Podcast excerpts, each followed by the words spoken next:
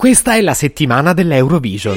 Sì, però mi chiedo perché degli europei di calcio o dei mondiali volete sempre parlare. E di Sanremo pure. Invece l'Eurovision sembra che non lo veda nessuno. Che cavolo, la finale va in onda su Rai 1 di sabato in prima serata. Qualcuno dovrà guardarla. Dovrò parlarne con un'amica che per me c'è sempre. L'unica che risponde ogni volta che la chiamo. Lei dice che mi vuole bene. Sì, ecco, sto parlando di Siri. Se potevi cambiarmi il carattere, nascevo Word.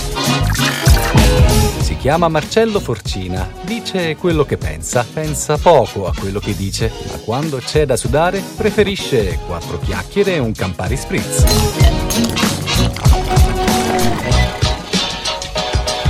La finale dell'Eurovision è prevista per domani e finalmente posso farmi una bella chiacchierata sul tema. Ehi Siri, ti va di parlarne con me?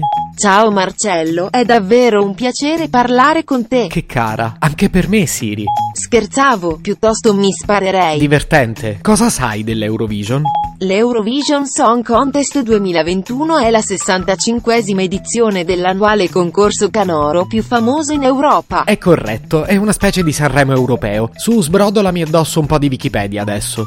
È nato nel 1956 ed è organizzato annualmente dai membri dell'Unione Europea di Radiodiffusione. E il bello è che ogni anno cambia location. Quest'anno si svolge a Rotterdam, nei Paesi Bassi. Ogni paese porta un gruppo o un artista. Ma quanti sono gli stati che partecipano? Partecipano un sacco di stati, l'Italia, la Francia, il Regno Unito, Malta, la Svezia, la Germania, Cipro, la Polonia, la Croazia, la Grecia, i Paesi Bassi, l'Australia. Scusa Siri, hai detto Australia? E da quando si trova in Europa? L'Australia non si trova in Europa, quella è l'Austria. Vedi, allora c'è qualcosa che non mi torna, Siri. Hai ragione, l'Australia partecipa a un concorso europeo. Forse si saranno sbagliati, ma io che ne so? Sì, però mi sembra strano. Ehi Siri, puoi verificare che non sia stata spostata in Europa?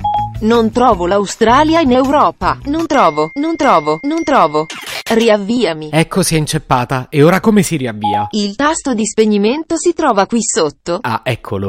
Oh sì, Ok, Google ha gradito. deficiente. Io non sono Google Home. Ok, scusami Siri. Comunque l'Australia è già stata eliminata e non partecipa alla finale di domani. Sai che ti dico? Meno male perché non mi era piaciuta questa storia. Devi fare qualcosa per quest'ansia. Oh Alexa, non ti ci mettere anche tu, eh? Guarda che io sono Siri, Alexa è quell'altra. Cazzo. Ma che permalosa! Torniamo a parlare dell'Eurovision? Chi rappresenta l'Italia? Quest'anno per l'Italia partecipano i Manevskin, un nome tipico italiano, vero? Stai sempre a far polemiche. Godiamoci un po' di sano campanilismo per una volta. Comunque sì, in questi giorni siamo tutti orgogliosi di essere italiani. E sì, sarebbe figo salire sul podio. Ma noi l'abbiamo mai vinto l'Eurovision? L'Italia ha vinto la competizione due volte, la prima con Gigliola Cinquetti e la seconda nel 1990 con Toto Cutugno. Sai anche con quale pezzo ha vinto la Cinquetti? No, non lo so, E perché non lo sai? Sai sempre tutto. perché non ho l'età. Ah ah ah, meno ironia, Siri. Faccio ironia quanto mi va, anche tu la fai, e non sei più divertente di me. E guarda, ti sto tollerando solo perché non ho trovato nessun altro con cui chiacchierarne. E invece cosa sai della maledizione dei bookmakers?